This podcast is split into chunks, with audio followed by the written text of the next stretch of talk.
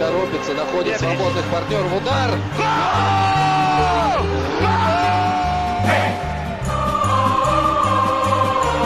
Russisch Brot, der Podcast zur Fußball-WM 2018. Von der Taz und Detektor FM. Hallo zu Russisch Brot, dem Podcast zur Fußball-WM von der Taz und von Detektor FM.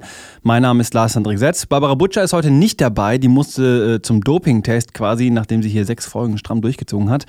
Ich bin aber nicht alleine, denn ich spreche heute mit Doris Akrab von der Taz und zwar über Lothar Matthäus. Ähm, warum ist der in aller Munde? Nicht, weil der etwa nachträglich noch zum WM-Kader ähm, berufen wurde, sondern weil Lothar Matthäus in seiner Bildkolumne über Mesut Özil geschrieben hat. Und was er da geschrieben hat, das klären wir später hier in dieser Folge. Außerdem gibt es wie immer einen Tagebucheintrag. Dieses Mal kommt der von Andreas Ruttenauer und der hat einen jungen Mann getroffen, der von sich selbst behauptet, dass er eigentlich bei der WM hätte dabei sein müssen.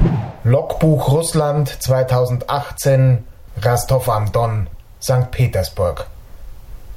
Ich habe eine halbe Stunde Zeit, mich mit Konstantin zu unterhalten. Er bringt mich von der Stadt zum neuen Flughafen von Rastov, 40 Kilometer außerhalb. Wir fahren auf einer nagelneuen Autobahn zu einem nagelneuen Flughafen. Das hat uns die Korruption gebracht, sagt Konstantin. Und die WM.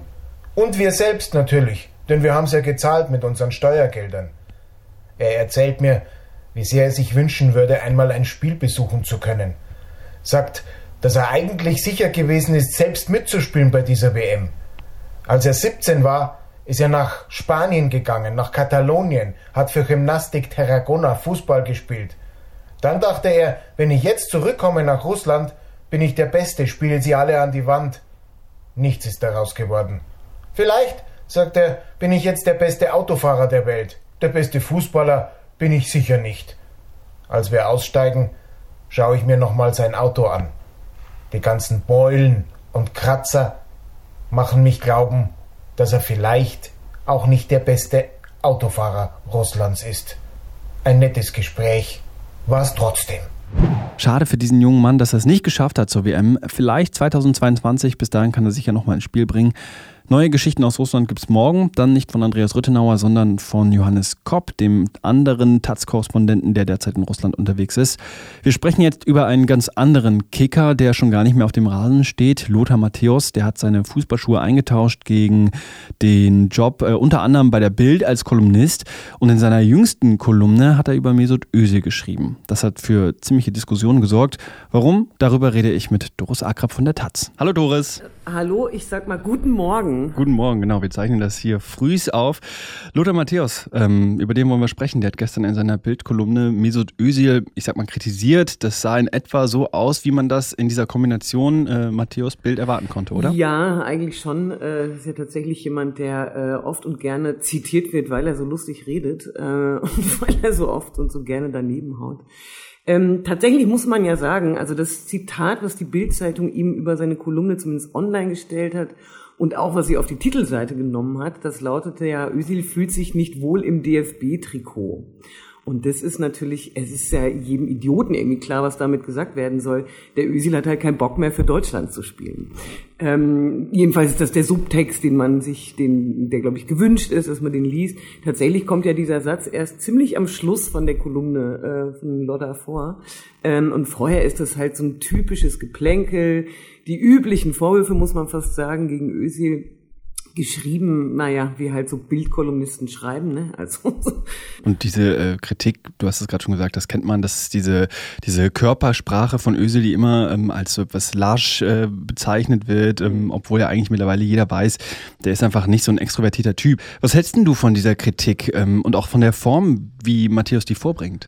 Ja, das ist eine, also eben, du hast es ja schon gesagt, es ist äh, tatsächlich steht Özil, seit er sozusagen spielt, ist ja einerseits, vielleicht kann man ihn wirklich ein bisschen vergleichen oder seine Figur, die Beschreibung seiner Figur ein bisschen vergleichen mit ähm, Ronaldo, der ja auch wahnsinnig gehasst wird, aus eher anderen Gründen. Der ist halt wirklich so eine Diva, hat eine ganz andere Körpersprache auf dem Platz, aber auch die wird ja, da gibt es massiv irgendwie Memes, es wird sich drüber lustig gemacht, man findet es irre, Computerspiel und so weiter.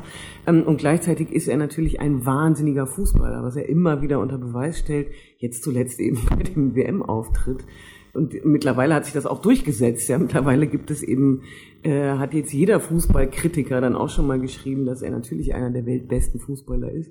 Und ich glaube, bei Özil ist es ähnlich. Jetzt ist halt die ganze Mannschaft da gerade irgendwie, was auch immer da los ist. Ähm, äh, das weiß ich gar nicht so genau. Oder das ist alles Spekulation, weiß man eh nicht. Mein Tipp wäre sowieso, by the way, um es mal gleich vorzuziehen, dass die gegen Schweden 2 zu 0 spielen, weil natürlich ist das kein schlechtes Team oder das sind keine schlechten Fußballer, die haben offensichtlich irgendwie wenig Bock und da gibt's 100 Bausteinchen. Vielleicht auch Ösil, also sicherlich ist auch Ösil Teil von einem Problem, auch diese ganze Debatte eben, die ja vorher gelaufen ist und die ja die Grundlage ist, weswegen er jetzt nochmal auch so ein Blickpunkt gerät, glaube ich, nämlich diese, dieses Foto mit Erdogan und sein Nichtverhalten dazu. Also sein Gündogan hat sich ja, ja quasi sogar entschuldigt, hat dazu Stellung genommen, während man eben von Özil nichts gehört hat. Das nimmt man ihm übel. Ähm, das finde ich auch okay, das kann man schon machen. Also, weil dieses Foto war nicht einfach so irgendein zufälliges Fanfoto. Erdogan ist ja nicht zufällig vorbeimarschiert und hat gesagt, ey Jungs, cool, dass ihr da seid. Und die konnten nicht reagieren, das war alles geplant. Von daher, das kann man ihm auch übel nehmen, dass er dazu nichts sagt, weil das ist schon ein ziemlicher Fauxpas. Ähm, aber sozusagen daraus jetzt halt diesen rassistischen Overdreh zu machen, der ja wirklich gerade hat, äh, ihm halt eben abzusprechen, dass er überhaupt Deutscher ist oder dass er raus muss, dass er für die Deutschen spielen darf. Das nervt wahnsinnig und da, glaube ich, sticht Matthäus schon in genau das Horn rein. Der, zumindest im Zusammenspiel mit der Bild ähm, wird dann hier so ein Dreh veranstaltet, der das natürlich möchte. Und man muss dazu sagen, Basler hat das ja in der Talkshow am Abend vorher auch gemacht, ähm, der glaube und Effenberg, genau. Also da ist natürlich nicht alleine, das ist irgendwie so eine, ja, es, man kann jetzt, man kann auch drüber lachen, muss man auch sagen. Wir haben ja sozusagen ein bisschen drüber gelacht in der Taz von heute. Ähm, wir haben ja die Eins versucht so zu machen, wie es die Bildzeitung eben gemacht hat, also einfach nachgestellt, diesen Text übernommen. Und wirklich so Textpassagen rausgenommen und die so äh, in, quasi in ihr Gegenteil oder auf Lothar Matthäus so umgekehrt. Genau, also wir haben einfach den Text zur Grundlage genommen. Da ist quasi nichts verändert, außer dass wir da, wo Ösil steht, Lothar eingefügt haben, was in vielen Passagen total gut funktioniert. Und ansonsten haben wir natürlich ein bisschen, die Geschichten mussten wir natürlich aktualisieren, weil ähm, Özil natürlich eine ganz andere Geschichte, oder da es um ganz andere Dinge geht, als es bei Lothar immer ging. Und wir haben ihm das, was er nun mal auch ist, nämlich der EM-Versager, also das ist ja nun das, was er selber sich auch weiß er, dass er das ist. Ähm, das haben wir eben sozusagen da reingeschrieben in den Text. Also man könnte diesen Text durchaus eben auch über Lothar Matthäus schreiben. Man könnte so einen Text wahrscheinlich durchaus auch über alle möglichen anderen Fußballer schreiben. Einfach um zu zeigen, dass dieser Text natürlich völliger Wahnsinn ist, weil der eigentlich mit Ösi nichts zu tun hat.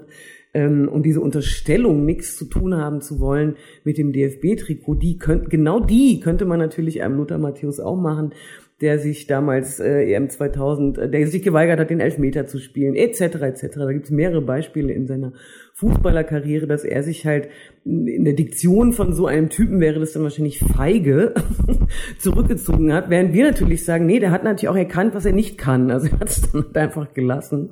Ähm, aber ja, also diese wahnsinnig überzogene Kritik immer dann an, äh, ist das noch ein Vorbild und ist der sozusagen, darf der in unserem T-Shirt spielen, die hat es bei Lothar Matthäus ich habe jetzt natürlich nicht alle Texte recherchieren können, die jemals über Lodda geschrieben worden sind, aber ich glaube, die hat man ihm nie gemacht. Obwohl sie ihm, nimmt man dessen Kriterien zugrunde natürlich auch machen könnte.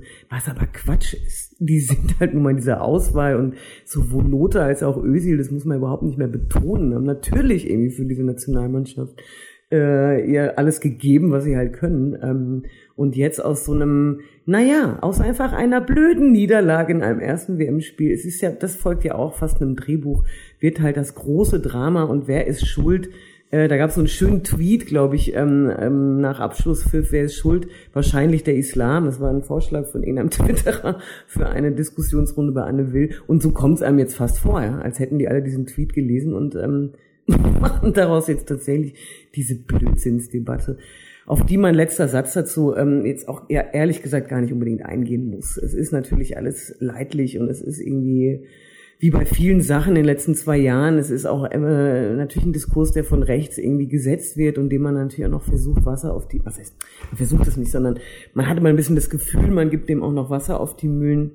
Es ist natürlich in so einem Fall, es geht um, jeder guckt WM oder die WM ist ein großes Thema und natürlich ist dann auch Deutschland das Thema, es wird um Repräsentationen gesprochen, also musste man sich auch verhalten, da wir eine WM-Tat sind, fand ich das auch sehr richtig dazu, das zu machen und dann aber eben nicht auf diesen ganzen schwachsinnigen rassistischen Diskurs einzugehen, sondern auf Lothar Matthäus. Und äh, wenn wir jetzt nochmal auf die deutsche Nationalmannschaft blicken, dann muss man auch sagen, vielleicht ist die ganze Aufregung etwas verfrüht. Es gibt ja noch zwei Spiele in der Gruppenphase.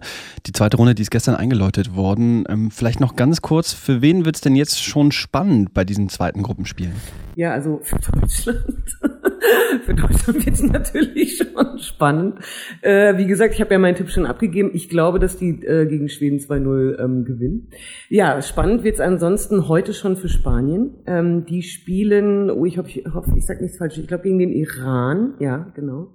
Äh, die haben ja erst ein kleines Pünktchen, ähm, nämlich im Spiel gegen Portugal geholt und ähm, sind im Moment auf Platz drei der Liste, also der, ähm, der Gruppe. Genau, für wen es noch spannender eigentlich ist, ist Argentinien. Die spielen morgen gegen Kroatien ähm, und die Argentinier haben ein, auch ein lächerliches Unentschieden geholt.